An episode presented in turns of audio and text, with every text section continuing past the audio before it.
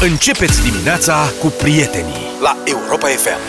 Sper că s-a dansat ca în anii 90 Școala suedeză de muzică face din nou uh, furori Și ăștia- Ei la cheie suedeză Nu cred. Da, pe, pe varianta suedeză de Hai acolo că asta chiar n-aș fi zis. Da, mă, serios, e suedeză, e născută la Nu spune că e și ca- Bergsion, Göteborg, Sweden, Sweden, pardon, Göteborg, în Göte, Göteborg scrie? Göteborg, Altceva. Altceva. Ai alt, e un sat ceva. E altceva, e o regiune, cred. Și are și poză? Uh, n-am poză de pe Wikipedia, dar am poză din altă parte. Dacă e și blondă cu ochi albaștri? Nu e blondă, cu din, de e, pe, are Asta m-a confuzat. Ceva are. ceva răbesc Pistrui. în uh, combinația Ah. ei. Nu are pist- are pistrui practic total. e pistrui, are pistrui tip cremă. Da, ai răcit zaf. Laila El Cal- Califi o cheamă. Da, am răcit. Califi? Da. Foarte bine cânta. Ce s-a ales de ea? Ia vezi dacă mai găsești cât... Mai cântă pe aici pe acolo. Încă? Să Da. vină la festival la Da, Iași. La Iași o aducem la Iași, Cu gata. turbobici. Leila Chei, dacă ne auzi, te așteptăm la Iași, la Persoane. discoteca festival. Ce Dacă s-ar am cu bucura cine să... să-mi las nepoții, vin, mamă. Ce s-ar bucura să știe ea? Coprezentatoare, dacă nu te lasă să cânti, te luăm compre- coprezentatoare. Da. Mișcarea no wash, despre care am vorbit ieri, are diverse ramificații. Ea cu șepcile, cu ce am vorbit noi, cu spălatul, da. Da, cu spălat. Aia care nu se spală. Mișcarea nespălatului sau Așa, nespălaților. Da. Aparent există și o dezbatere despre cât de des sau cât de rar, depinde din care parte privești, ar trebui să ne spălăm blugii. Asta a mai fost-o la un Nu moment cred. dat. Blugii se spală. Da. Nu, nu cred. Ce întrebări? sunt? Acum au apărut și variantele astea mai deschise la culoare, mă rog, acum, acum mulți ani. Dar alea mai închise la culoare, eu știam că prind luciul ăla și e patină, practic. Patină, da. Apăruseră alea deschise la culoare, care în timp evoluau spre închise la culoare. Da, Big, nu știu cum se chemau. Din Big, moment ce nu se spălau. Big Star. Big Star, așa. Deci, Aia, tu, mă, stai Da, da, vă puțin, rog. numai, că s-a deschis un front de discuție, e important. Da. Aia, Big Star, e, nu meritau spălați, că erau niște turcisme. Cum Așa era este. Vorba. I-am descoperit când m-am mutat în București. Atunci erau erau la turcisme? Unirii, un magazin. nu meritau să nu... Hainele erau turcisme și electronicele erau chinezării. Deci ce era de proastă calitate, așa era aici taiwanez. în București. Dar să știți că Piramid, prima versiune de blugi turcești, erau bunicei. După aia s-au Erau stricat. nici în comparație cu nimic. Că n-aveai cu ce să-i compari. Păi tu cu ce îi comparai? Cu nimic. Cu Levi's. Eu vorbesc de percepția Levi's. de atunci. Yes. Da, Levi's. șeful cel mare de la Levi's este un domn, îl cheamă Berg. Îl cheamă, stai, Charles Berg. Spune că el nu folosește niciodată mașina de spălat pentru Bravo. blugii lui și spune că în Statele Unite fanii blugilor Levi's îi spală cam o dată pe an Iisuse Hristoase, în timp ce în alte părți ale lumii îi spală la câțiva ani odată. În alte părți ale lumii. Da. Deci, În România, uite. Rezultă că îi spală, deci în America îi spală când stau în picioare singuri și în alte părți ale lumii când nu doar că stau în picioare, ci și au tendințe de evadare. Da, mă, lu- Iau la fugă singuri. luciul ăla e ca o ceară. Hai, Și de asta serios, stau în mă, bune. picioare. Băi, eu nu cred că există serios asta, că mi-ai spus că a revenit dezbaterea. Cum adică? Pe Adică asta am mai zis odată, tot el. Bă, da, dincolo- Acum vreun an am avut noi... Da, e el nebun, dar sunt oameni care nu-și spală blugii? Eu n-am Există văzut așa încă. ceva? N-am simțit, să spune, nu că n-am văzut. Cât despre el însuși, Charles Berg spune că uh, el nu spală, ci că uh, curăță local, adică dacă se pătează undeva, blugii, Da. nu vrem să int. Ok, curăță local. Pune venici sau ceva, dar nu știu dacă se poate Nu, pune că îi venici, că decolorează. se decolorează. Nu știu, Și curăță la local. freacă Manual, cu o periuță de periuță. dinți cu ceva. Și zice, dacă se murdăresc cu adevărat, cu adevărat, intră în duș cu ei și să punește pe el. Asta Și vreau să spun că aici l-am recunoscut pentru că asta era o legendă urbană că așa se spală. Și recunosc că și eu am spălat odată o pereche de blugi așa. Nu cred. Ba da. Deci ai intrat uh, îmbrăcat în cadă. Și am frecat. Era cadă pe vremea aia, nu, La cadă, nu da. spui că aveai cabin. Voluntar ai intrat sau... Voluntar tăticule. Și ai făcut cadă cu ei, adică sau N-am ai stat făcut în ca- picioare? În picioare. Am Ok. frecat la ei stânga, dreapta, nu știu ce. Și după aia mi-am dat seama că frate, aș fi putut să spăl și alte lucruri, adică de fapt, întrebarea este n-aș vrea să răspund la asta. Întrebarea e dacă speli blugii pe tine în duș, nu speli și chiloții? Cumva, da. Da, ciorapii, de ce n-ai... Dacă tot Nu din e bal... ciorap, că e aiure. Ce are, mă? Dar nu, adevărul intrăm că- în, nu, intrăm în călță, nu intrăm cu ciorapii în duș, că e penibil. A? În ciorap dansăm. Uite, cineva spune, legenda spune că Eminescu își spăla șosetele când se lipeau de tavan, așa că faza cu blugii stau în picioare. E bine, înțeleg, înțeleg ce ai făcut aici. Legende de-astea cu ciorap Înțeleg. sunt multe, când se înfigeau nu și Să știți că am încercat în armată cu ciorapii care să se prindă de tavan. De tavan nu se prindeau, dar de pereți se mai prindeau.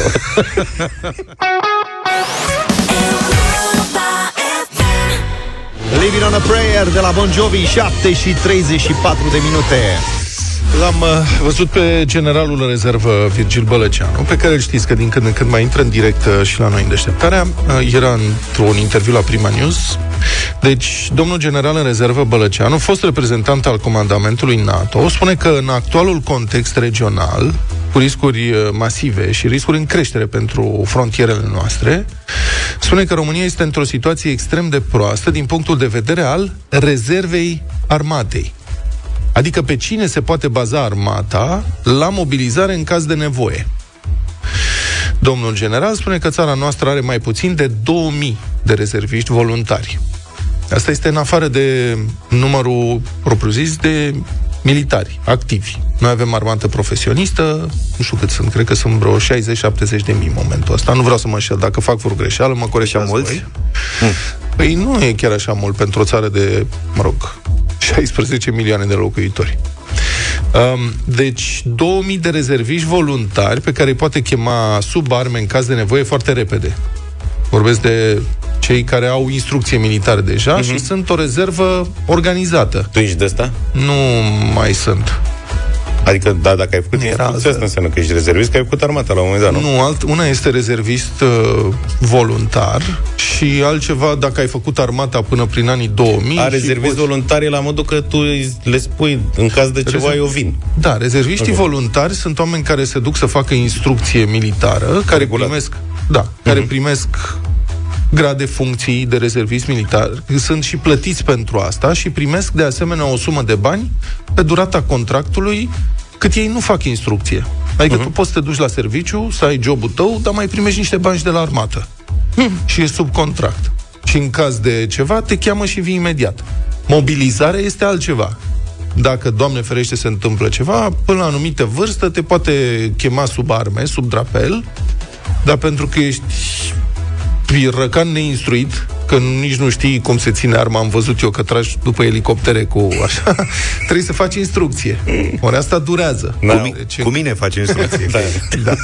în caz de conflict, rezerv, mă rog, cei mobilizați, m, practic, sunt inutili la început. Dacă văd oamenii filmarea, pe tine te iau instant, ești nebun lunetist și pe mine Asta la zic. curăța cartofi. 2000 de rezerviști voluntari înseamnă practic un regiment. Adică nimica toată într-un caz de ceva, Doamne ferește. Polonia are 38.000 de rezerviști. Iar Israelul, că ne uităm la ce se întâmplă acum... Bine, nu se acolo- compară ei. Acolo e stare de conflict aproape permanent. Da, așa este. Aia e o țară în război, acolo toată lumea face armata, dar ca să înțelegeți diferența... Și fetele Israel- fac armata. Da, Israelul are populație, cred că de 9 milioane de locuitori uh, și au mobilizat în 48 de ore 300 de mii de rezerviști, dintr-un, uh, au în evidență 500 de mii. Revenind la România. Acum, sigur că noi suntem membri NATO, dar în caz de ceva, până vin americanii, trebuie să ne putem apăra și singuri. Corect. Și ceea ce părea de neconceput în urmă cu 2, 3, 4 ani, Ne băgăm sub cadrul ușii. da. da. Știi ce e grozav? Că, bă, încă mai putem râde de asta. Adică eu sunt Sub dincolo un de... birou sau... Da. Da. La E, e, variante mișto că sunt, încă da. mai, e mișto că încă mai putem râde, Și știi? așteptăm notificările de la Busy Day. Uite, Lucian- Să vedem ce se mai întâmplă. Să nu uităm că avem vreo 150.000 de bombardieri. Da, zice cineva. Bun, Și avem generalul, nepaleze acum. generalul Vălăceanu spune că România are două soluții pentru a rezolva această problemă. Prima, ca voluntariatul militar să fie făcut mult mai atractiv, inclusiv din punct de vedere financiar, ca să vină mai mulți oameni din proprie inițiativă la pregătire. Acum, rezerviștii voluntari primesc solda gradului pe durata instrucției și cam 30% din soldă după ce se termină instrucția, adică dacă solda minimă de soldat Da. este, cred că e vreo 1800 de lei, rezervistul primește după ce îi se termină instrucția cam 500 de lei lunar, doar pentru că este în așteptare. Mhm. Și se semnează niște contracte pe trei ani, din câte știu. A doua posibilitate, reintroducerea serviciului militar obligatoriu, spune domnul general Bălăceanu, ceea ce ar permite instruirea unui, unor, unui număr mai mare de tineri, iar aceștia ar putea fi înrolați rapid în caz de nevoie, adică măcar au instrucția făcută. Citez, dacă nu vom reface rezerva armatei României pe principiile voluntariatului, atunci va trebui să reintroducem serviciul militar obligatoriu, iar o asemenea decizie nu poate fi amânată în perspectiva următorilor 5 ani. Credeți că vom avea vreun partid politic care în programul electoral să pună problema reintroducerii serviciului militar obligatoriu? Exclud o asemenea posibilitate pentru că ar însemna un dezastru la alegeri, a declarat domnul, Virgil, domnul general Virgil Bălăcean. Așa credeți? Aici este dezbaterea noastră. Sincer să fiu, eu cred că nu ar fi un dezastru electoral, ba cred că cel puțin un partid se gândește serios la așa ceva. Și atunci întrebarea pentru voi la 0372069599 este asta. Am mai făcut dezbaterea aceasta, dar acum e cu totul alt context. Atunci ne gândeam, păi, să le dea tinerilor disciplină, să nu știu ce. Acum avem această situație cu un război la granițe, care nu pare să se termine prea curând, o alt război major care a început în Orientul Mijlociu, cu tensiuni în Serbia și Kosovo. Deci sunt tensiuni militare în două părți ale granițelor noastre și alt conflict militar uh, violent care stă să izbucnească într-o parte foarte importantă a lumii. 0372069599 Credeți că România ar trebui să revină la serviciul militar obligatoriu și să facă eforturi serioase de pregătire a populației pentru eventualitatea unui conflict militar, dincolo de achizițiile de echipament și tehnică de luptă? Trebuie să existe și oameni care să poată manevra asta. Da sau nu și de ce? Sunați-ne să vorbim. 7 și 45. Da, avem această situație. Fostul reprezentant al, al comandamentului NATO, generalul în rezervă Virgil Bălăceanu, spune că situația cu rezerva armatei este dramatică și că trebuie făcut ceva, ori trebuie făcut mai atractiv și mai să fie mai bine organizat sistemul de voluntariat, ori trebuie revenit la armata obligatorie, pentru că în caz de, Doamne ferește, se întâmplă ceva, um, România nu se poate baza în momentul acesta decât pe 2000 de rezerviști voluntari, adică un regiment, adică practic nimic, având în vedere cam despre ce frontiere, ce, ce lungime a frontierelor vorbim în România. Uh, opiniile voastre. Hai să începem cu mesaj. Eu cred că dacă se introduce serviciu militar obligatoriu, toți tinerii până în 30 de ani pleacă din țara asta. Da. Interesantă. Cum? Nici nu știu cum să spun. Atunci nu mai bine desfințăm țara asta?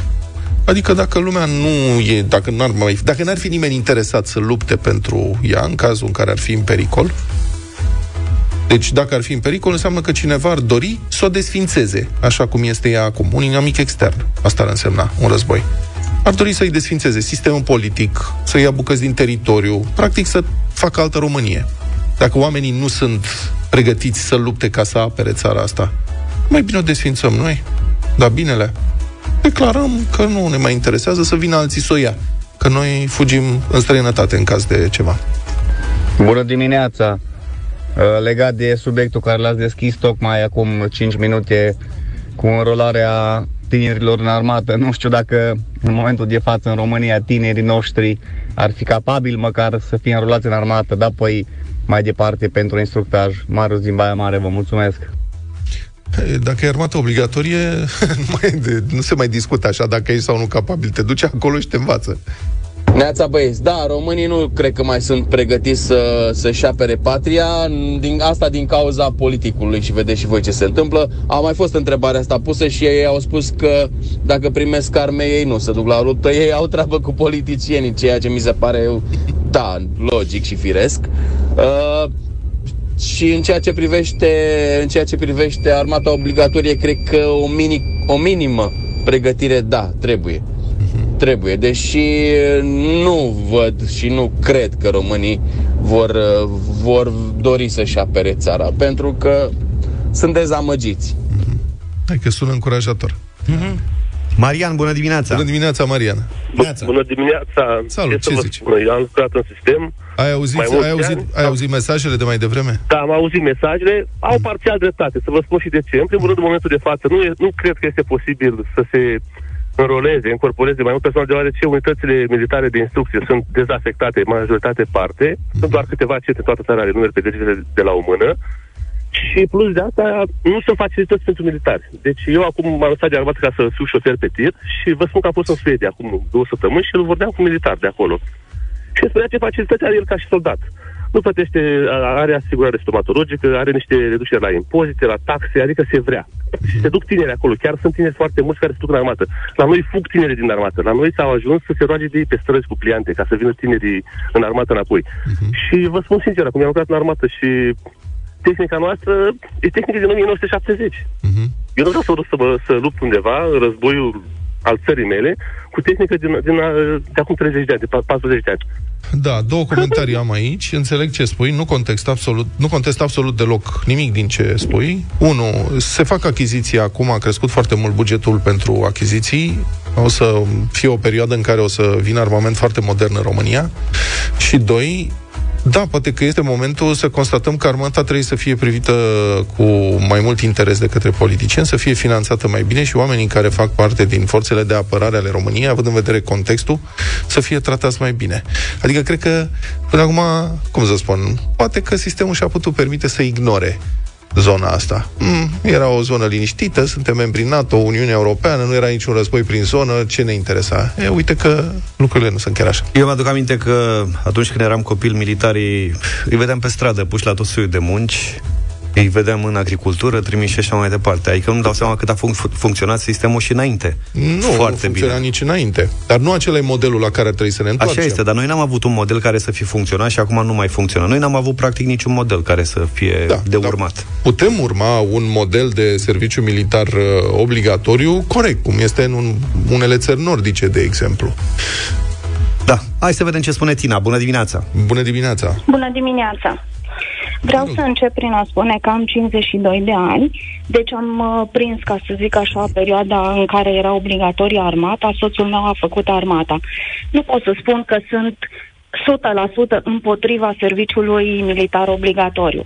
Însă, uh, dacă ne referim strict la ce trăim acum și ținând cont că eu am un copil de 23 de ani, nu l-aș trimite în armată De ce? personal și toți cei din jurul meu suntem atât de dezamăgiți de tot ce se întâmplă în momentul ăsta din punct de vedere politic în țară, încât nu vedem la orizont mai bine.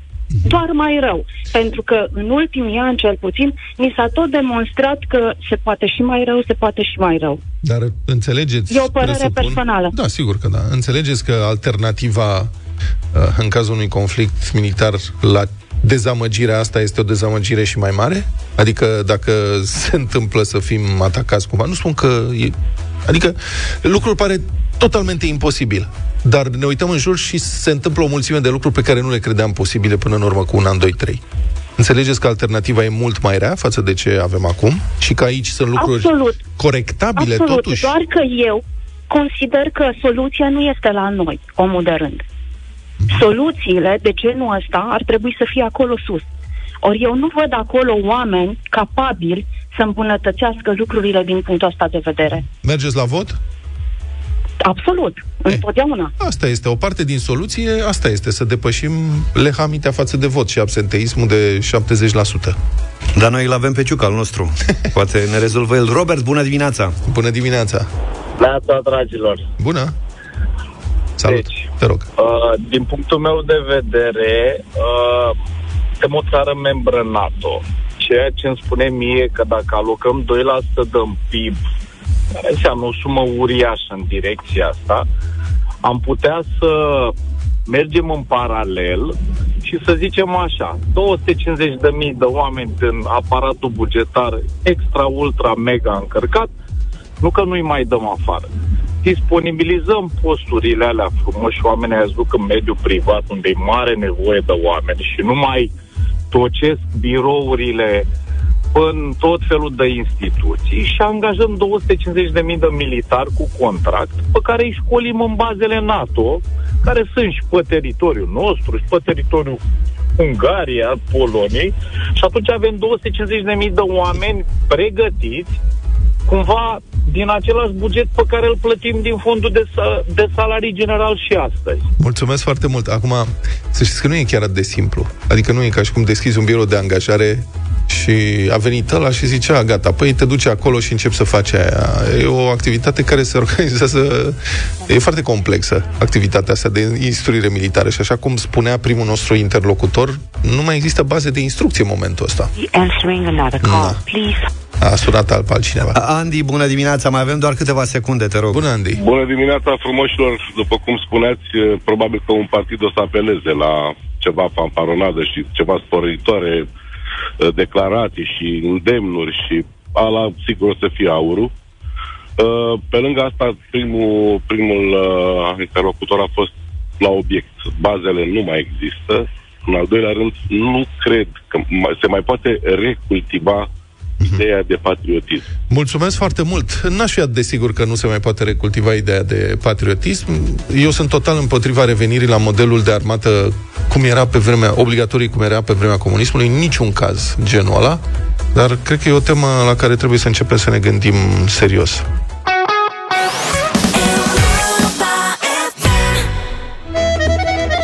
Micuța și liniștita comună Racovița, din județul Brăila, mai locuiesc cam 900 de persoane împărțite în cele trei sate, Corbeni, Custura și Racovița. Cele trei sate abia dacă adună împreună 20 de străzi. Cea principală este un drum județean, drumul județean 202A, care traversează de la est la vest localitatea. La intrarea în comună, în drumul principal, dă strada bisericii, iar la ieșire, în partea cealaltă, ajungi destul de potrivit, în opinia mea, pe strada cimitirului. Cam la jumătatea drumului între bisericii și cimitirului se află și primăria. Și acolo poate fi găsit primarul, domnul Tudorel Gâscă, acum la al doilea mandat. Vin alegerile la anul și chiar dacă locuitorii par să-l aprecieze, nu se știe niciodată. La începutul anului, primarul acestei comune, de 900 de locuitori, din ale căror taxe probabil că nici măcar utilitățile primăriei nu pot fi plătite complet, și-a mărit salariul la 15.000 de lei brut. Prefectura consideră că domnul primar a încălcat legea, a sesizat Camera de Conturi și a cerut în instanță anularea măririi de salariu, asta după ce l-a atenționat în repetate rânduri înscris pe primar să-și anuleze mărirea. Prefectura spune că, potrivit legii, salariul maxim ar fi fost limitat la 9200 de lei lunar. Primarul e de altă părere. Se merge la judecată. Și interesant că atunci când un reporter de la postul TV Digi24 a cerut mai multe detalii, edilul l-a trimis la purtătorul de cuvânt al instituției. Pentru că, de ce nu? Când ai 900 de locuitori, important e să ai cât mai mulți angajați. Și mă întreb, oare cât de multă treabă are purtătorul de cuvânt al primăriei din comuna Racovița Brăila, cu 900 de locuitori? Și oare ce salariu are? Și de unde vin banii? Că nu cred că din taxele locuitorilor. Practic, tot de la guvern. Astfel de situații, cu primari cu salarii uriașe în comparație cu puterea financiară a localității, se întâlnesc în numeroase primării din țara asta, după ce Liviu Dragnea le-a dat uh, voie primarilor să-și umfle salariile din motive evident electoraliste, mulți au profitat de ocazie, cine n-ar fi făcut-o, nu? Și-au dat iama în banii publici. De altfel, imensa majoritate a localităților mici din țara noastră nu pot susține nici măcar costurile cu propriile primării, dar minte să mai aibă bani de investiții și dezvoltare. Sunt aproximativ 3000 de UAT-uri, cum se spune, unități administrativ-teritoriale în România. O treime dintre acestea au sub 2000 de locuitori. Unele dintre ele sunt chiar orașe. 651 de comune nu au avut în anul 2022 venituri proprii nici măcar pentru a plăti salariile propriilor angajați, scrie publicația Curs de Guvernare. Vasluiul, județul adică, are peste 70% din comunele județului în această situație. Iar bugetele a 412 comune din România au venituri proprii mai mici decât subvențiile primite de la bugetul central. În aparatul administrativ local, adică la primării și în consilii locale și așa mai departe, sunt angajate 315.000 persoane și în instituțiile care țin de primării. Și este evident că o reformă administrativă, o reorganizare teritorială administrativă, nu? Se impune. Este logică, firească, absolutamente necesară. Ar putea fi comasate numeroase comune. Ar putea fi reevaluate o mulțime de orașe, care nu sunt orașe decât cu numele. Ar putea fi integrate în orașele mari, o mulțime de comune lipite de acestea. Locuri care sunt, de facto, cartiere ale acestor municipii, aflate însă în stăpânirea unor mafii politico-funciare, care trăiesc, se înfruptă și prosperă din tranzacții imobiliare cu terenurile pe care le înghit orașele în creștere. Dar reorganizarea aceasta este amânată ani și ani, de ani și ani de zile. Și de ce? Pentru că partidele noastre învechite, osificate, corupte, nu se mai bazează decât pe două lucruri ca să obțină voturi.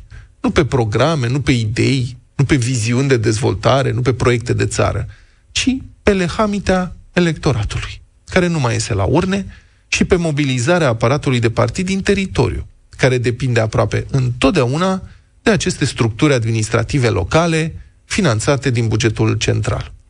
Rolul primordial al multora dintre acești primari din localități completamente falite, a căror existență administrativă nu se justifică.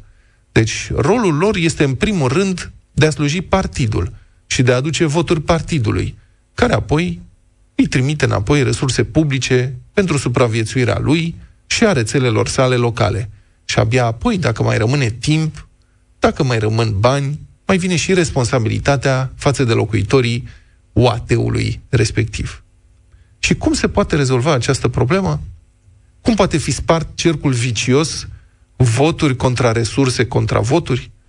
Păi într-un singur fel. Prin participarea masivă la vot. Absenteismul favorizează establishmentul corupt. Votul în masă face irelevantă, proporțional, influența mafilor politice bazate pe voturi puține. Dacă strângi puține voturi și votează foarte mulți, atunci nu contezi.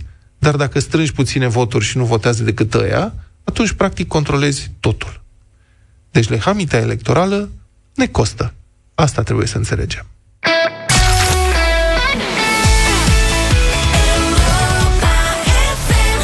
8 și 20 de minute, bătălia hiturilor. Muzica cubana în dimineața asta, uh, cubaneză, mai mult sau mai puțin, o să vedeți voi. Uh, propunerea mea, Buena Vista Social Club, Dos Gardenias. Dos gardenias para ti, con ella quiero decir, te quiero, te adoro, mi vida, ponle todas tu atención etc., etc. Poate ați auzit o versiune a acestei piese sau și ați văzut și dansul din Narcos pentru cei care s-au uitat. Este un moment acolo absolut epocal. Dar acel moment se petrecea în anii 80-90, muzica asta cubaneză are și un prezent, îl cheamă Chacal, iar piesa propusă este Egaste Tu.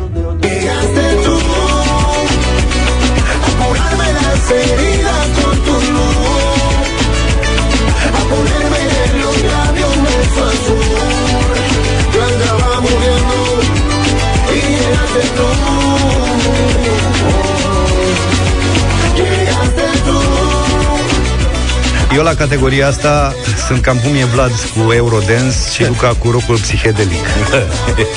nu trebuie decât o listă și pick one. Așa că am apelat la o doamnă, la doamna Omara, 92 de ani, care cântă alături de e un tot din tânăr. Buena Vista. Care Da, cântă- a cântat cu domnul Ibrahim acolo. Da, da, da. Alături de un cubanez jet pe jet pe Da. da. Julio Iglesias. Alături de un tânăr, Julio Iglesias, care îi dă, îi dă șansa să cânte alături de ea. Portar la Real Havana B.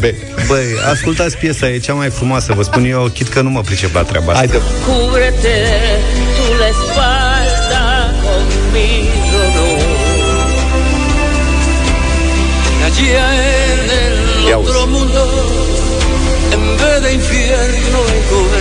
encuentres gloria y que una nube de tu memoria me borre Bunicul îi plăcea foarte mult Julio Iglesias.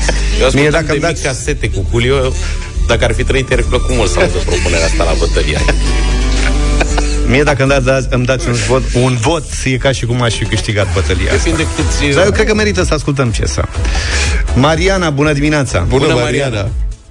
Bună dimineața, aș dori să votez cu Vlad. Vă rog. Ah, dos gardenias para ti. Muchas gracias. Gabriela, Bună, bună Gabi. dimineața! Bună dimineața, băieți. Astăzi votez tot cu Luca. E faină. Mulțumim. Am înțeles. Când ai mai... Ne-ai căsat? liniștit. Data trecută, practic. Florin, bună dimineața! Neața, Bună, Florin. Florin. Neața cu Luca, cu ăla și Chipeș. Bine, Ok. Florin, mulțumesc pentru vot. Să trăiți. Cristina, bună dimineața! Bună, Bună. Cristina. Hola, muchachos! Hola, Piesa lui chica. Luca este modul de care am nevoie în drum spre Să lucru. știi că e o piesă veselă e în ordine, da. Da, da, da. Mulțumim, Elcea. Băgat Calma. tinerețea. Llegaste. Donde no había nada, nada, nada, solo sombras. Donde el dolor que hay en el alma se van a gloriar. Quiero más tiempo para contar esta historia, para contar esta historia. Ay, en mi vida no quiero un espejo que me haga recordar las causas que ya están perdidas, que no tienen salida. En mi vida no quiero más engaño, no quiero mentiras y gracias a la vida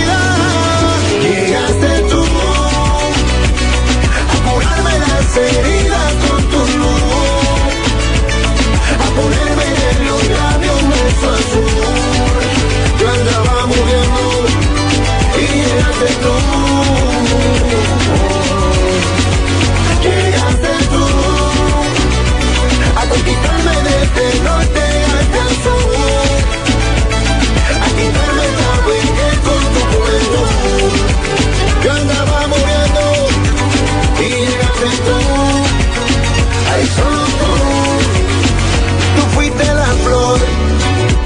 en mi alma cuando la esperanza me abandonó. Entre tantas mentiras solamente fuiste la única razón por la que estoy vivo, por la que siento amor y tú eres mi amor. Yo era el vagabundo de los sentimientos, andaba muriendo por dentro.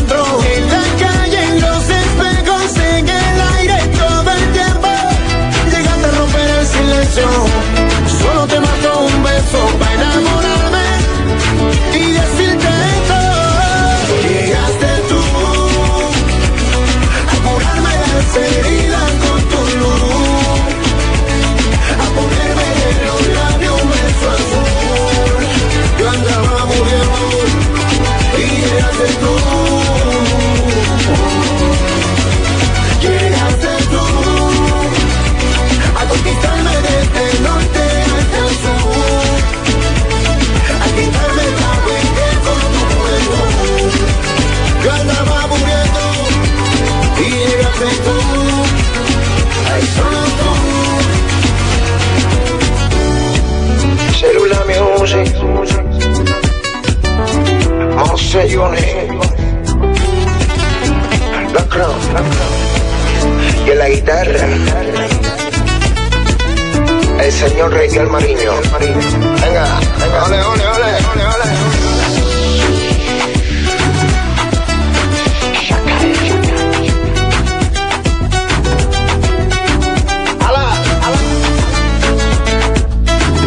España.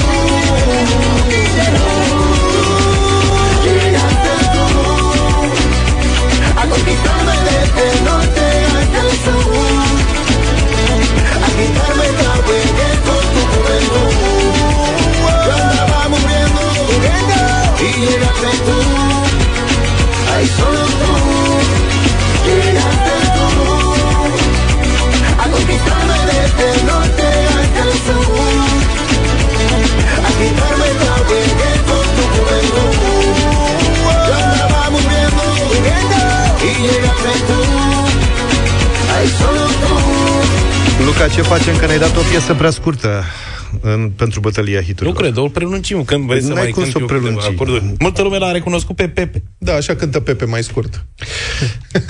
Aduce, aduce puțin. Dar cu cine Adevărat. seamănă? Că n-am văzut videoclipul. Fizic seamănă cu Florin Salam. Cu regele. Da. Dar ce vrei, mă, e cubanez acum. Da. El ceacal. Dar e foarte popular acolo. Mhm. Bine, ei sunt uh, fierți cu muzica și au și zona asta de baciata, reggaeton, uh, ritmuri moderne. Adică să nu credeți că în Cuba se ascultă numai muzică tip uh, Buena Vista Social Club, care e foarte populară în Europa pentru că acest proiect a fost promovat. Ei au, fost și, au și cântat la sala Palatului de mai multe ori, nu? Uh-huh. Și au fost prin toată Când Europa. au mai trăit, au cântat. Da, oamenii au îndrăgit, pentru că erau, în primul rând, în vârstă și, în al doilea rând, foarte talentați. Deci mai avem și noi speranță că Ibrahim Ferrer cred că a devenit vedetă globală când avea 80 de ani. Să știi. Frate, viitorul e în fața noastră. Da, da, da. Mai avem. Zine de dublu sau nimic pentru cei care s-au înscris. Sau până dublu sau acum. nimic, avem Dă-ne astăzi un o hint ediție așa. standard de 100 de euro plecarea și putem ajunge până la 800. Zine un domeniu. Uite, a doua Unul din întrebare. Din ce domeniu domeniu este e? fashion. Fashion?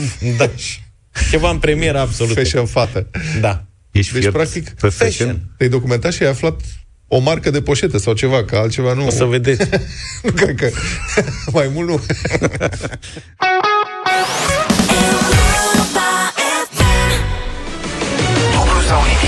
800 de euro la dublu sau nimic astăzi pentru Cristian din Oradea. Bună dimineața! Neața, Cristi.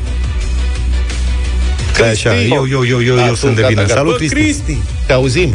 Ceau, ceau, bună dimineața. Ceau, Cristi, ce și La, faci? și la Oradea se spune ceau. Cream că nu m-am Și la Timișoara. Oradea. Na. Da. Și la Oradea se spune, da, sigur. Și în București sunt persoane care... Da, da, da. Da, să vezi în Italia. da. ce zici că faci, Cristi? Păi, mă pregătesc să merg la servici. Ce vrei să spui? Adică unde te duci? Ce vrei să spui? în, uh, în comerț lucrez, agent comercial. Ok. Ai mai participat la vreun concurs pe la radio sau e prima oară? Păi, nu, niciodată. Niciodată. Chiar la niciun post de radio e prima dată. Ah, ce tare. Și acum te mai ajută cineva sau e singur? Cu soția, Bun. Cum o cheamă? Dalia. Dalia? Dalia, Dalia, bună ziua! Bună dimineața, Dalia, ce faci? Bună dimineața! Ai bază în Cristi?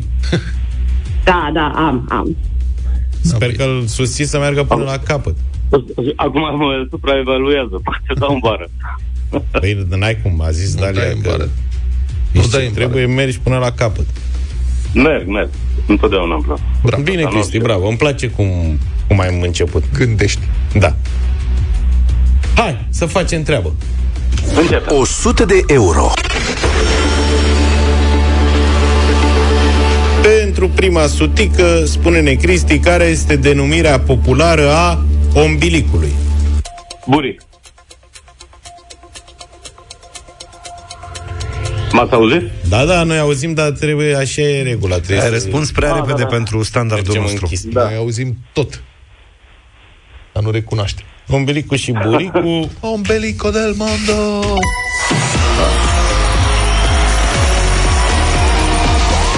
Prima 100 de euro. Mă bucur. De ce zic ombelico și noi zicem ombilic? Del mundo. Da. datorită Ombilic, similitudinilor uh, Deci a venit buricul a venit generate de limbile latine. și a, a venit în Moldova. Că altfel ar fi spus ombelic, burec. Păi nu e, cred că ombilicul, buricul, dar aici mm-hmm. l-au scurtat în licu, licu era luat, Au pus lic. licu, buri. Da. Cristi, mergem mai departe? Absolut la rupere, ca să audiții. Muniție la jocuri de noroc. Ai, ai auzit domeniul din care e a doua întrebare? L-am spus, mai, l-a spus Luca mai devreme. Nu. Nu-i nimic, hai. 200 de euro. Bine, n-am precizat că e a doua întrebare, am zis că astăzi avem o întrebare din fashion. Așa că să, să fii atentă și Dalia, Cristi. Tu trebuie să răstuiești răspunsul final, da? Da, da. Și anume, din ce țară este originară celebra casă de modă Hugo Boss? Uh, Franța. Mm. Zi.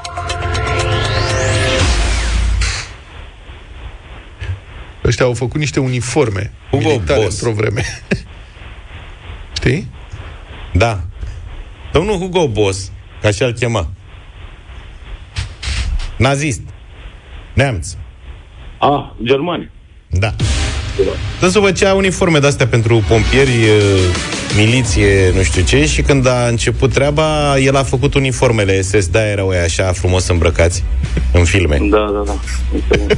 Înțeleg. Că le făcea domnul Hugo Boss uniformele și uite că până la urmă a dăinuit compania lansată de dânsul și încă funcționează în Metzingen, uh, Baden-Württemberg, în unde Și- este și- sediul Simon. companiei care Unde, mă? uh, croiește Stai, stai, stai, unde? în Baden-Württemberg. Da, mă, da, raionul... La Württemberg. Da, la Württemberg, acolo, raionul Metzingen. Raionul cum? Cu Metzingen, dar nu e cu raioane în Germania. Metzingen este în județul Baden-Württemberg. În E fine, județ sau el- geografia simplă sau a e land? Germaniei, banalități. Cred că Land. El Habar nu e land? Land, land, da. Land, dar noi nu avem Landstedt. land, noi avem județ. Da, de unde și Disneyland. Și Euroland. Cristi, ne pare rău, asta e, am, uh, o să începem, Asta uh, este. să știi, uh, de acum înainte o să fie mai multe întrebări din fashion, trebuie să diversificăm puțin concursul. Da. Dar de ce? Mulțumim că, tare mult. Dar de ce mai mult? Ai văzut că merge să-i pici sau cum? Să ce? Să-i pici, că ei- l-ai picat. Nu, că după ce trecem în ăștia în Versace, ăia sunt toți italieni, acolo e simplu. Și Lagerfeld tot, tot italian e? Karl Lagerfeld Uh-huh. a murit. Nu se mai pune, a?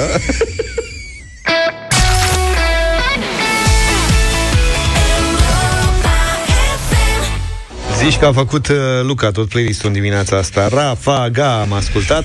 Rămâneți cu noi după nou, avem invitați. Mirela Retegan vine în studio și avem și pe Mircea, Mircea Bravo, Bravo și cu bunica. bunica. Da, s-a lansat film zilele astea, e în cinematografe deja. Mhm. Vorbim de nuntă, știu că e un subiect tabu. Singura vedetă în online care nu are hate. Uh, Bunica. Da. Așa este. Dar totul după nouă. Altfel, mai țineți de că am vorbit ieri despre filmări în trafic? Dacă nu mai țineam, era îngrijorător. Da. Practic, da. Deci cum era? Ministerul de Interne are un proiect în uh, dezbatere publică prin care Dacă- propune da. ca filmările făcute în trafic de alți participanți la trafic sau de pietoni să poată fi bază pentru aplicarea de sancțiuni, Sancțiuni. contravenționale de către agenți, după o verificare și așa mai departe. Ei bine, dacă ieri eram oarecum îndoit, mi-am schimbat părerea pentru că am văzut imagini filmate pe autostrada, pe ce autostrada? Autostrada Soarele, autostrada A2, cu un bombardier nenorocit, că nu pot să-i spun altfel. Sunt imagini filmate de poliție. Deci e un domn care vine pe banda a doua cu viteză foarte mare, direct în spatele al cuiva care mergea regulamentar pe banda a doua. Um, Bă, și îl presează, cum să spun, la un metru. La un metru distanță. Îl forțează pe ăla să accelereze ca să devanseze niște mașini care sunt pe dreapta lui, cum ar veni, pe banda întâi, și să se bage în fața ălora la un moment dat ca să poată să treacă golanul. Că este un golan. Este un domn, înțeleg, l-au filmat, l-au tras pe dreapta, are 49 de ani, ai zice că la vârsta asta capezi totuși o anumită maturitate. Nu e chiar așa, nu are. uite-te la mine. nu e adevărat, că tu conduci absolut ok. Nu Dar mai... ce, tu n-ai pățit niciodată? Adică... Să mă preseze din spate? Da. Da, dar nu, nu i-au tras nu pe mă dau la o dreapta. parte orice ar fi. Bă, mai bine te dai. Nu. Dacă ai unde să te dai, dă-te, ce nu pentru te că dai? oamenii sunt Ce? nebuni. Că nu vreau. Îi las și pe urmă iau ei pe banda Știi ce e de mai urgență. dificil? Că trebuie să te dai, trebuie să ai grijă și de nebunul din spate, că nu știi cum reacționează. Și trebuie să te dai în condiții safe pentru amândoi, Asta cumva. e. Asta spun și atunci Deci nu o mă manevră? dau. Mie E mi o se man- pare mai safe așa. E o manevră care e mai complicat de făcut la viteze foarte mari. Pentru că trebuie să te bagi în fața coloanei care e pe dreapta ta și să calculezi astfel încât să nu-i sperii pe aia, să nu le tai fața. Exact.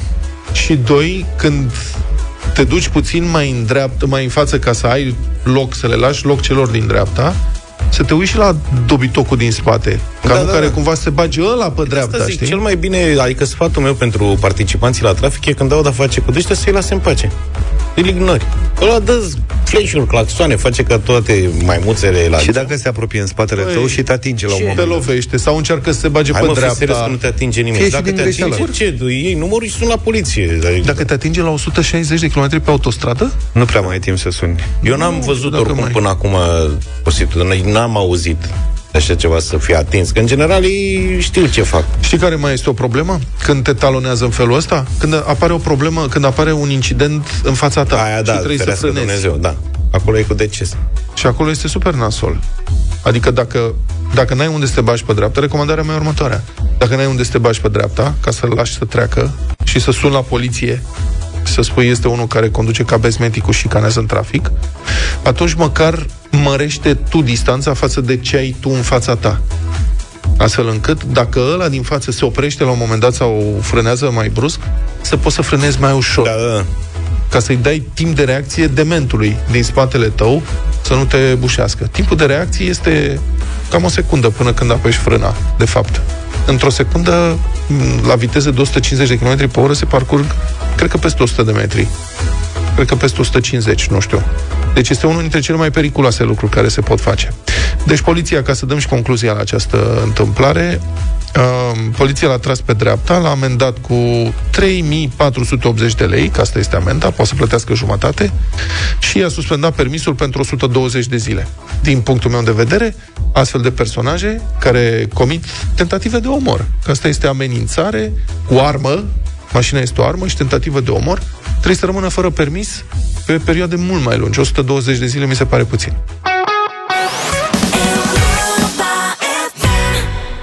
Faceți și voi, mă, băieți, și să fiți și voi gazde, fa- da. gazde. Faceți rost de o pereche de căști pentru doamna Mirela. Păi se poate așa ceva? 9 și 11, schimbăm perspectiva. Ce noptier acolo, doamna Mirela? Bună dimineața! Noptiera o am acasă, în dormitor. Noi avem și aici. Domnul Pastia, dumneavoastră ați venit cu noptiera la Europa FM? Noi avem Vezi o ce noptieră gazdă. dacă mai dormim pe aici. Vezi ce Mulțumesc gazdă frumos! e? Te-a A luat trimis- uh, dat Vlad cacheurile de pe astea. noptieră. Vezi că ți-a dat căștile Doamna nebune. soția lui Vlad, să știți că doar căștile mi le dă de pe noptieră. Un Băi, da. gentleman, Vlad imediat, numai decât s-a Mie ridicat. mi-a plăcut de Luca, știi, Luca gazdă, n-a zis, nu s-a ridicat să-i dea că și Sunt zice, ia-le de departe. acolo. Ia-le de acolo, da, da. Tocmai, tocmai le spuneam, Dacă tocmai le ți-e, mă, spuneam Mirela, uh, nu e... colegilor mei că le lipsește o femeie în deșteptarea. Da, o să schimbăm Să pună perspectiva. căștile la locul lor să... Ordine. Să ne pune Vai, să pune vai, vai. căștile la Sau loc. așa, da. Să Vezi intre- numai probleme. Dimineața să intre, aolă, ce mizeria asta. Da, Chiar Ștergem exact. praful. Da. Bună Nenorocirea. dimineața! Bună Mirela, dimineața! ultima oară când ai venit, ne-ai povestit de învățătoarea anului și sunt fiert că nu știu ce s-a mai întâmplat. Ta na na na na na Ghici de unde este învățătoarea anului din acest an? E moldoveancă. Din, Din Iași! din Giulești. Bravo, domnule! Mamă, pe file se câștigă și astea?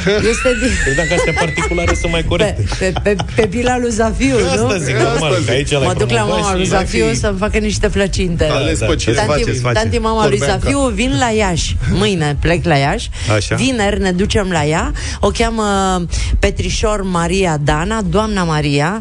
Am primit niște mesaje la ce absolut școală? fantastice. Este de la uh, grădinița cu program prelungit numărul 9 din cadrul școlii gimnaziale Carmen Silva. Am Acolo o găsim.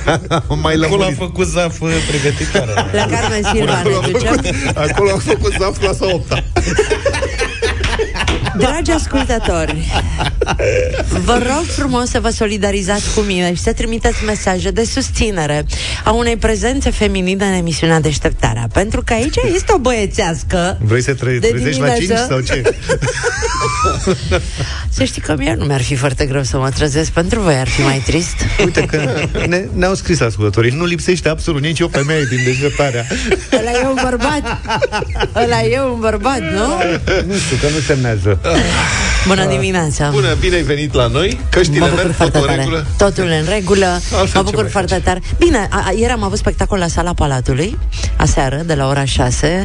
A fost absolut fantastic și povesteam uh, dimineața cu Alina Sorescu, că ne-am întâlnit la make-up. Este fantastic să vezi copii de 5, 6 ani, 4 ani, în momentul în care intră Gașca Zurli pe scenă, țipă ca la Da. Michael Jackson și o țin așa o oră întreagă. Și îi spuneam Alinei, măi, de fapt, ei își manifestă onest și sincer toate emoțiile și toată bucuria. Unde pierdem pe drum? Uitați-vă la voi. am, am văzut un interviu Unde? odată cu Unde o îți actriță pierzi? de la... Mă bucur. Te rog. Am văzut un interviu odată cu o actriță care uh, joacă la un teatru de copii și care spune că piesele lor nu încep niciodată normal.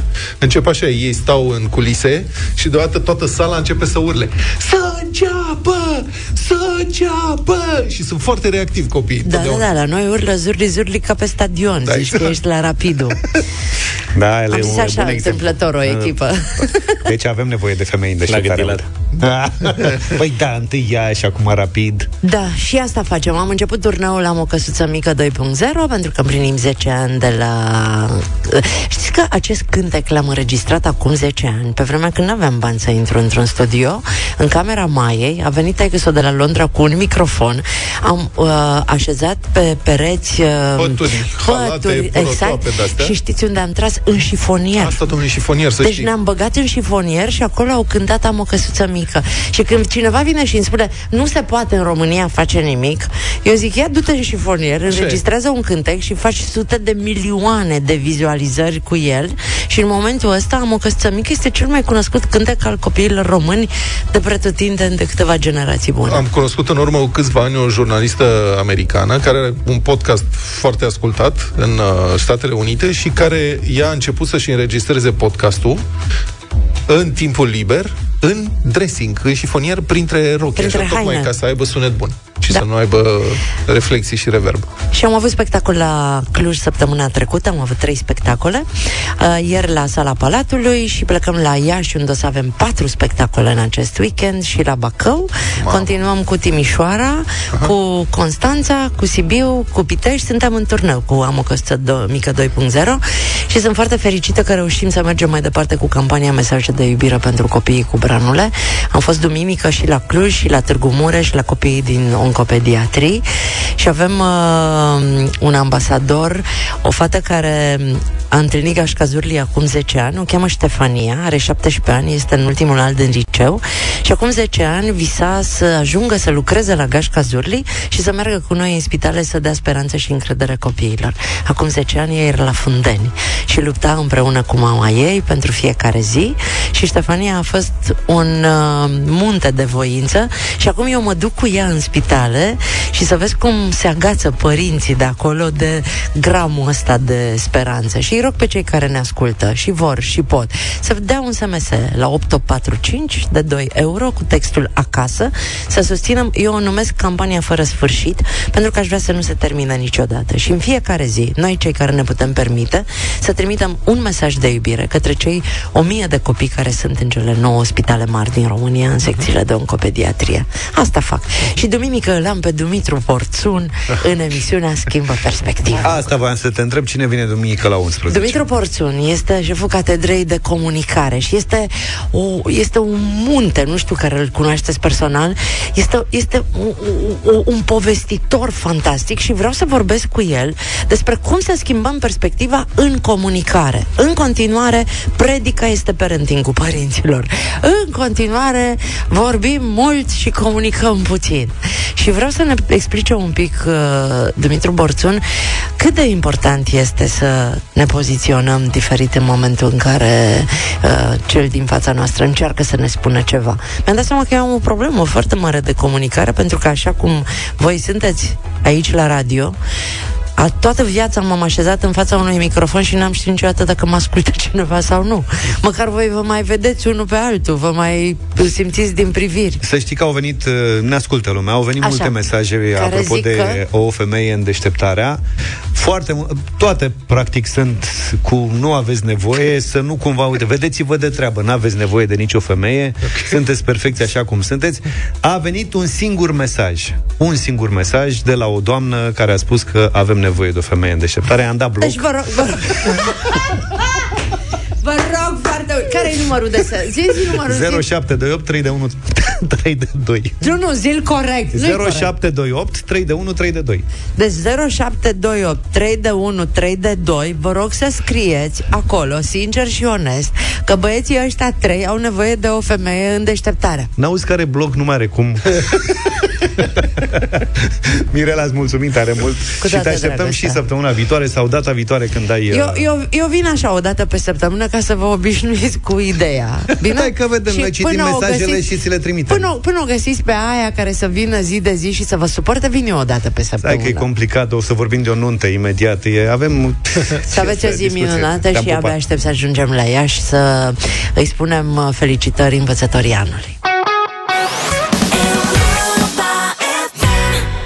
Life is life, 9 și 28 de minute Eu sunt pf, nu știu, copleșit de foarte multe, foarte, foarte multele mesaje care au venit în această dimineață vis-a-vis de Uh, nu știu, Nici nu știm cum ce a să o spus, spunem. Da, ce a Da. spus Mirela mai devreme, nu vrem să se înțeleagă greșit. Ce a spus Mirela mai devreme, că avem nevoie de o femeie, o voce feminină, de fapt, în deșteptarea. Da. Și voi, majoritatea, spuneți că nu e nevoie de așa ceva, deci o băițească corectă ceea ce ni se Da, întâmplă. și femei și bărbați deopotrivă scriu, să zic, într-un procent de 85-90% care prefera să rămânem în formula asta. De fapt, ăsta este mesajul. Mhm. Mesajul e că le place formula asta. Și eu vreau să contrazic pe cei 85% care spun că nu avem nevoie de o femeie, pentru că noi avem cel puțin Așa o femeie este. în echipă. Uite, Bună, Julie. Julie e cu noi. Bună, Julie. Bine v-am găsit. Ioana, Ioana Brustur, capitanul, e cu noi. Marcela, vă Marcela. răspunde la telefoane. Alina de e fiecare cu noi, sunați. uite, Alina e cu noi. Da, uite, hai să vă E cu noi. citesc repede două, trei mesaje. Viorica spune, salut, măi băieți. Și Nu Viorica cred- e cu noi, uite. Bravo. nu cred că e nevoie de o femeie în deșteptarea, că noi femeile stricăm rânduiala și voi aveți o rânduială bună. Mi-a plăcut uh, exprimarea. adevărat, nu e adevărat. Nu. nu, dar mi-a plăcut cum sună. Nu, ei, Asta cu ele au rânduiala. rânduiala lor. Noi avem rânduiala noastră, nu e una mai bună și alta mai rea. Nu. Vin cu Au nevoie- rânduiala de la știri, dacă nu... Uite, vezi? Nu e nevoie de o prezență feminină, sunteți cei mai buni în forma asta. Da, vă mulțumim. Nu e nevoie. La altă emisiune, da. Dar aici e echilibrul perfect între glume și seriozitate. Deci e copleșitor, nu vine să cred. Adică da. chestia asta a pornit din nimic, din Iar- ce a zis Mirela mai devreme, pur și simplu. Pro e la modul, e nevoie de o femeie tare să-i doboare. Până cu botul pe Ai văzut concursurile alea de tăia lemne? Da. E și varianta feminină acolo, Exact. trebuie să ne alegem Da, o da, colegă ca să ne mai pună la punct din când în Noi când. avem pe Și o să delicata de spunem- Julie și Da. e bine așa. Vlad George, Mulțumesc. Luca Tare și fundiță, ea la colega casă. Drujba. Și Da. colega Vă spun Drujba, Bună da. dimineața. Despre nuntă pe bani o să vorbim imediat în deșteptarea. Am revenit în deșteptarea 9 și 38 de minute. Nu avem imagine la radio, dar uh, vorbim despre un film care s-a lansat uh, zilele astea în cinematografe. E vorba de Nuntă pe bani. Mircea Bravo și bunica lui în deșteptarea. Bună dimineața! Bună dimineața! Bună Bună dimineața. dimineața! Ce faceți? Cum a fost drumul de la Cluj? Sau de unde veniți, de fapt? Că bănuiesc că sunteți în turneu de prezentare cu filmul. Da, am venit de duminică la București, am stat aici câteva zile, ieri am fost până la Constanța, acum pornim într-un turneu prin țară, o să ajungem în 25 de orașe. Tantele nu le ales pe cele pe care le are la suflet, o să meargă doar în alea. Adică unde? Adică unde? Da, A da. fost la Constanța, unde mai merge tantele Lența? Acasă. Acasă, da, de duminică mă duc. Are program la Timișoara, ajungem la Oradea cu tantele Lența. Da. La Deci, Baia Mare. spectatorii vă pot vedea în sală la Da. premierele de acolo. Da, în seara asta o să mergem la Ploiești, mâine mergem la Craiova. Am înțeles. S-a însurat nepotul, în sfârșit? Da. Adevărul că l-am tot văzut uh, singur. Sponsorată pe acum au făcut nunta tria sau nu știu care o făcut. Tria. Cocules din nunta lui Așa. oficială și o liptit una de cealaltă și a ieșit nunta sa. O să vă traduc. După ce am făcut nunta reală, profitul l-am reinvestit în proiectul Nuntă pe bani. Stai așa, păi și la, la film n-ai luat dar? Uh, încă nu. Acum, Încă nu. acum urmează. Acum Până urmează, acum, până practic. acum am plătit uh, toate cheltuielile, acum așteptăm să vedem cum uh, pune lumea în plic. Cât te costă producția?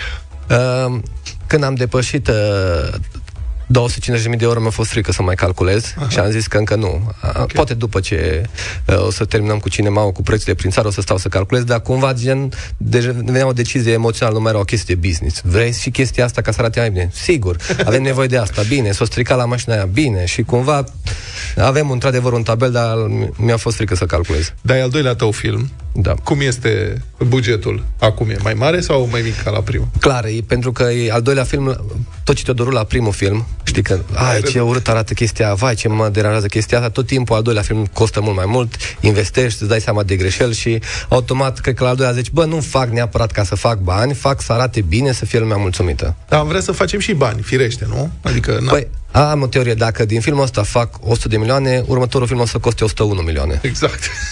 Da. Deci înțeleg că din precedentul film ai făcut cel puțin 250.000 de euro. Uh, chestia e că filmul acesta, Nuntă pe bani, a fost filmat înainte să avem feedback-ul, înainte să apară în cinema Mirciulică. Mhm. Deci cumva... Serios? Da, Ai am avut încredere în tine.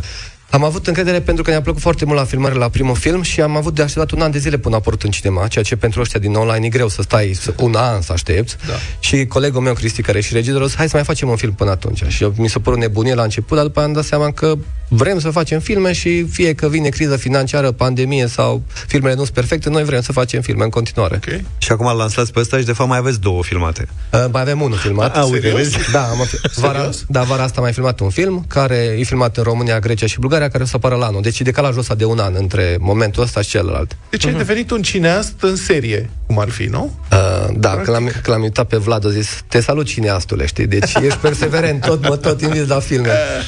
Da, da, da. Deci nu ți-a mai plăcut numai pe Facebook, ai zis să intri și în cinematografe. No, îți dai seama că e mai fain să te duci, să vezi căldura oamenilor. E, uh, e emoționant. Și Tanti Lănuț a fost super emoționată la, la proiecții, la mea și din, la film că era prea, avea emoțiile prea puternice. Dar eu vreau să o întreb pe tanti Lenuța, doamnă, dumneavoastră, viața dumneavoastră s-a schimbat, ați devenit celebră în urmă cu câțiva ani, nu? Adică da. aveam, n-aș spune, dar aveați deja o vârstă. Cât? Erați deja la pensie Da, când... cea mai tânără. Așa, cea mai Din tânără grup. la minte dintre... La suflet. Dar cum e viața dumneavoastră acum? Tot așa. Tot așa? Tot. Înțeleg că la dumneavoastră acasă se filmează, aveți studio? Da, bucătăria studio, când vine Mircea. Ok. Doar bucătăria? Și unde vrei, în camere, unde vrei. Știți că nimeni nu e profet în sa- satul lui, deci sat. Tanti Lănuța la ea în sat e absolut normal și pe aia vine la București și altă lume, ca și cum ar merge, într- ca în Avatar, erau două lumi paralele care, în care trăia deodată. Autografe dați? Nu. Cum, nu refuzați sau nu vi se Da. cer? Refuzați să dați autografe? Da. Dumneavoastră și Moise. Știți pe Da. Moise Guran? Nici Moise Guran nu voia să dea autografe. Dar nu dau. Dar Ce poze să-mi cu porte străine, așa? numele Dar poze- Cineva pe hârtie și pe urmă să ți șiargă. Nu, lasă, că e mai bine și așa. Dar poze faceți? Dar vă poze rog. cu străine așa face? O să fac, că vin acasă, de, ar trebui să pui un bodyguard la portă. Un, un, ce? Vin, un, un bodyguard. bodyguard. Ah, un bodyguard. Vin foarte mulți oameni și din diaspora, efectiv, vin oameni Da. din străinătate la tantile Lănuța în fața casei și fără să o anunțe și gen și o strigă. Sună. Tanti Și Lenuța! Vrem Da. să vă vedem. Da. Și dumneavoastră ce ziceți? Dacă e după 8 s-o, s-o închis programul, e la, la filme turcie și După nu deschid. șase. După 6, mă scuzați. După șase. Deci până în șase să vină dacă e ceva. Le răspundeți. După da, șase... Da. După șase e închisă porta și mă uit pe geam. Dacă văd că număr străin, Mm. dacă e de asta de Cluj, cum zic eu, sau de... No, Doamne ajută-ți. Da, la ce, fi- la ce filme vă uitați după șase? Turcești. La ce? La ce film? Ce film? Turci. Ce vă place? Eh, Moștenirea, iubire... Ca să știm să ne uităm și noi, nu de alta. Dar se o- uită pentru bărbați faini, de nu știu dacă... Auziți, dar la filmări sunteți uh, cu minte, faceți ce vă spune regizorul sau îl mai repeziți? Dar să vă spune el. Păi eu pe dumneavoastră vă întreb că nu am încredere în ce spune poate el. că Ia. să ai câteodată calul, dar mă opresc. Și cu ce sare cal? No, bine, cu vorba, dar cu ce colcea? Și da. ce, ce a făcut? V-a supărat vreodată pe platou? Nu. Nu. Nu, nu, Nu cred. nu. Ok. Da. Nu avem cum să... N-am cum să o supăr, că n-am curajul să o supăr. Asta mă adică, gen, gândesc. cam... Poate la- că, v-am spus, am hibe. Așa. Care no, ar fi? dar poate că e greu de mine să-mi zică, dar uh, eu în suflet îl văd că nu-i omul care să te supere. E pe aia muncitor. E un om respectos. E un om cu suflet. Nu, nu, îmi dau seama că Tante Lențu are o autenticitate aparte și cumva nu vrem să, d- nu știu, să cenzurăm din chestia asta, vrem să ajungă exact așa pe ecran. Și de asta nu-i dăm foarte multe direcții de jucat, de actorie, îi spunem cam asta e ideea, ea dă replica așa și zicem, câteodată e prea ardelenească, replica zicem, tante Lențu, un pic să mai dăm mai mic volumul la ardelenisme, să înțeleagă toată lumea. Și zice, na, lasă că înțeleg ei. Dar are inputul ei la fiecare replică. Na. Păi lasă și fac. Vine să le fac dicționarul și să le spui. Nu, pe asta eu nu mă pot, nu pot ieși din cofraj. Da. Nu. Deci actorul cu cel mai, cea mai mare libertate pe platou, practic. din cei cu care am jucat cu siguranță, știi? Adică și are, cea mai, are o voce specială de cinema. Ne, ne spunea directorul de, de sunet și zicea, e perfect făcută pentru cinema, e cumva foarte uh, adâncă, profundă cumva vocea. Pentru nuntă v-ați consultat cu obiceiurile de nuntă, cu Uh, filmul, în general, uh, chiar dacă are și o componentă, e nuntă de ballroom, nuntă așa urbană, pentru că la asta am făcut, încercat să facem o radiografie, o ușoară ironie la anunțele astea masive din, uh, care se fac acum, în care, în care ajung să se strângă sute de mii de euro la o nuntă. Eu și 4-500 de prieteni apropiați exact. am făcut o nuntă. Da.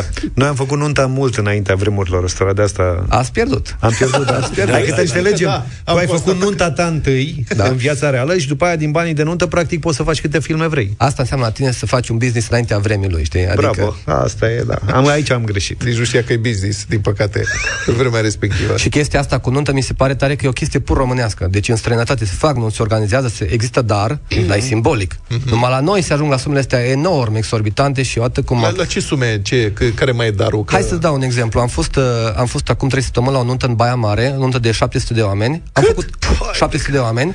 Era o nuntă de muzic, ceva muzicanți Chiar erau acolo. business. Așa, și ne-am făcut un vlog. Și cu tupeu întrebam lumea, cam cât te gândești să pui? În medie, era cam 1000 de euro. Nu cred. 1000 de Vorbesc euro. serios? Și am mers la mine, am zis, Coloșei. am zis- mers la mine, am zis, tu îți dai seama că tu faci jumătate de milion în seara asta, nu? Da. Despre O ce băiat vorbim cu aici? 1000 de Deci, euro. deci, asta zic, uh, uh, înainte să intru în lumea asta, nu știam. Am descoperit foarte multe chestii despre ce sume se învârt, despre tot felul de chestii, gen machiajul miresei în ziua anunții de trei ori mai scump decât în mod normal. Deci dacă mireasa minte că e pentru altceva, o să fie mai ieftin. Okay. Și se creează multe chestii paradoxale care mi se par geniale, care numai în România îi. Trebuie să ne organizăm cu niște divorțuri și recăsătoriri, mă, Da, mă, băieți. e, Să facem de alea de facem- argint, de bronz, de Da. Nu cred că de ține. cristal, de... Nu cred că ține. Eu trebuie să ne surăm nu, de 1000 la... mi se pare mult, dar 500 n-aș refuza. Deci, mă, auzi că el a fost așa, că n-a vrut să 1000? exagereze. Dar Da, vezi că în întrebam București e, nu merge. De ce? Deci nu am merge? întrebat vreo 20-30 de cupluri acolo la... București la... Exact. Am cal bătrân să înveți în ham. Dă-i pace. Dar Unde vreți? Capul e alb, mintea e mai... Puțină. Puțină, da. Asta e iubire din tante- partea lui Tantinuța, să știți. Când face genul ăsta de exprimări, vă iubește, să Da. știți. Da, da, vă mulțumim tare mult. Dar pe vremuri, care era, care era darul la nuntă? Nu cred că Nu, nu no, se când dea. m-am măritat eu, Nu era cu 10 dar? lei de aia vechi.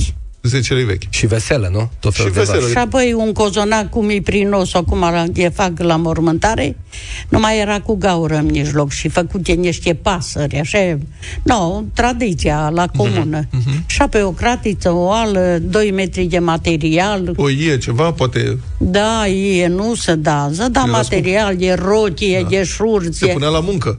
raza lău, strecurătoare, Și muncea tot satul la, la nunta respectivă, practic. Păi rudele care le chemau și pe acolo, acele să dădeau. Uh-huh. Care mai era propriați frați mirelui sau mireță, câte 125, 150. Bun. Atât. Trebuie să ne spuneți și cât a fost roborul atunci ca să facem un calcul, că nu avem niciun refer. Nu, care a fost? Atunci te-ai zgârcit, ți-ai tăiat din o gradă. Taică mi-a spus că au fost la nuntă în anii 70, la ea, și el trăia undeva la țară lângă Cluj, și tot satul s-a pregătit pentru nuntă și cu o zi înainte a murit mireasa. Ah, sărac. Dar și era pusă în mișcare toată mașinăria asta de mâncare, organizare și S-a o luat-o făcut pe, o luat-o pe soția, mi- uh, soția Soră sa. Soră sa, cea de, cele de, decedate. Cred da. că mai este o întâmplare de genul ăsta, cred că Am a mai fost la ceva. știri. Da, da, cred că da, cineva ceva a auzit povestea ta și recent. a adus-o în, uh, Da. în prezent. Cred că era o știre acum vreun an, doi. Adevărul de că nu-ți genul permiți dacă faci dita Da. mai cheltuiala Trebuie să rezolvi cumva Damage control se numește în business. Da, da, da, da, da. Acum să strâng bani, dar când am avut eu, nu, băutura cumpărată și mai... Păi cât ai strâns la nuntă, dacă ai rămas cu 2-3 sute de lei vechi, o trebuie să dai, nu. Mhm. Atunci Al... să tăie porcul din curte, ghițelul din poiată, găinile. Nu, dar am nu să face supă. Am să fac... Uh, merg la nuntă și merg acasă flămând. Eu le spui. Am fost la nuntă și la restaurant acolo, la... Mhm. Apoi e, pictată cu ceva ciocoladă, farfuria, doi, trei creveți, niște sucituri, rulouri de ale cu verde, cu roz, cu... La nunta noastră n-ați avut creveți, bănuiesc. Atunci, Atunci. cred că nici, nu să, nici în toată țara nu erau vorba de creveți. Da, nu știai. Nu, și apoi e, să pune la nuntă acum. Acum să merită să mergi la... Adică să faci nuntă. Da, să mergi. Numai că e Business. păcat că după două, trei, cinci luni, un an, doi, trei, nu mai vezi că o pus cruce. Nu ne potrivim. Păi da, da, s-au împărțit banii și care e Nu-i nimic, problema? altă Să rămâne nuntă. cu profit. Da, cred că nuntă pe bani e un pleonasm. Ne gândeam la Asta, chestia mă, asta. și eu mă gândeam, cum adică nuntă pe bani? Păi ce există? Mai există nuntă fără bani? Păi în țara după cum a avut cobor în jos Luceafărul, așa am făcut și asta? noi. A, e nuntă pe licență bani. poetică. Da. Luceafăr mic. Mai Bravo, avem Luceafăr uh, mic. trei minute. Câte persoane au fost la nunta voastră uh, din film? Uh, da. Uh, de Zine fapt, și de film, că am, am deci vorbit de ideea e nuntă. că am recreat trei nunți. Uh, Povestea pe scurt e un tânăr, interpretat de mine, de per- personaj interpretat de mine, un tânăr zgârcit care urăște nunțile, pune pe Facebook urăsc nunțile, nu mă chemați la nunți, Deci dar că pentru suntem noi. Da, perfect da. până aici, dar pentru că ajunge într-o situație nasoală cu bani, ajunge să datoreze niște că bani unui suntem noi. cămătar Așa. Așa. și ca să faci jos de bani în două luni, cea mai sigură so- soluție îi să faci nuntă. Și practic nunt, uh, filmul e o cursă contra cronometru să-ți găsești sală, invitați, nași, toate chestiile astea în două luni. Da, pe fata o știai? Alexandra Spătărelu este mireasa. Da, Alexandra Spătărelu, ea e rolul ei de debut. Uh, În film avem o relație când începe plotul, da, noi suntem împreună, dar ea vrea să se căsătorească cu orice fată și eu gen, băi, eu nu Vai, ce scoas. sexist ești. Ai Păi nu, curcat-o. cred că orice, cred că orice fată când e mică vrea să devină mireasă, bărbații sunt mai nehotărâți. Ei uh, mai să mai stau un pic, că încă nu sigur, să vadă niște chestii, să mă analizez. Da, doamnele se, după ce se căsătoresc, se gândesc că poate cine știe, era bine să mai aștepte unele dintre ele, mă gândesc. Da, după. După, da, după. După e prea târziu. Probabil, nu știu, din experiențele mele știu că nu. Ok. Și cum merge în film? Strângi banii, nu strângi? Uh, Ne-ar spune și nu ne-ar spune. Ideea e că se ajunge la sum, niște sume foarte mari. Deci asta vă pot spune. Dacă vă plac filmele cu mulți bani, vă invit la film. Și de unde eroul care era împotriva anunții devine un fan al- al ideii? Da, de ce nu? Până la Un urmă, fond e o care idee ar fi frumoasă nunta. E o tradiție frumoasă a Absolut, românilor, absolut. de care e păcat să nu profităm. Cum Hai să vedem statisticile după filmul ăsta, dacă Și se este fac un mai multe nunți. ABC financiar pentru cei care vor să facă nunta, cum să o facă pe profit. Deci, dacă vreți să faceți nunta anul ăsta sau anul viitor, vă recomand neapărat trebuie să-l vedeți. Deci e tutorial. E, tot, e un fel de tutorial, da. Scenariul scris e publicat undeva ca să avem și totul. Încă nu, încă, Încă nu, nu. Încă nu. Bine. Da, mergeți cu carnețelul, vă luați notițe și cu asta basta. Exact. Dar Puneți zile nu facă ți-a un dat, post pe a asta. dat darul? Da, tantele nu cum să nu dea dar, au fost prezent acolo și făcut număr, au fost perfect. Și la nuntă, ca să-ți răspund la prea întrebare, au fost peste 200 de persoane. Am A, dat deci de timp. nu e chiar mare, mare. E așa și așa. Da, Că ziceai de 700 mai devreme. da, a- ați La să nunta prietenă. ta câți am fost, mă, Luca? 100 și un pic. La 100 și un pic. Ori 350 de Nu, euro. am fost 60, am fost cel mai fraier. 60-70, Da? cred, da. Și părinții tăi au venit cu propuneri. Mătușica aia, mătușica aia. Nu. Ah, ok. Acolo, A acolo fost se disciplină. rupe. Acolo se rupe filmul de obicei, când vin părinții cu propuneri. Bine, păi succes cu uh, filmul, să vă meargă cât mai bine și să filmați și altele, că înțeleg că mai aveți unul și așa mai departe. Zi, mai zi o dată unde o să fiți în zilele următoare, ca și unde vă găsește lumea. Da, deci filmul deja poate fi văzut în cinemaurile din toată țara. Noi acum pornim într-un turneu prin... Uh, astăzi o să fim în Ploiești, mâine în Craiova, uh, poimine în Reșița, sâmbătă, duminică o să fim în Timișoara și Oradea. Vă e dor de casă? Când îți cu ei, habar n-am. Nu, că acasă Îs sunt- în siguranță, îs singură acasă. Da, dar vin turiști mulți. Am o stea acasă. Am o stea acasă. Am o stea acasă, Sau să că merg la doar am cineva. o să aude că pe unde umblu. Cu noi faceți o poză acum, la final de emisiune? Să facem gratis. O nouă producție, poză pe bani. Puteți să plătiți, nu e nicio problemă. Nuntă pe bani în cinematografe. Vă mulțumim, sărut mâna, numai bine. Doamne ajută! Deșteptarea cu Vlad, George și Luca. De luni până vineri, de la 7 dimineața, la Europa FM.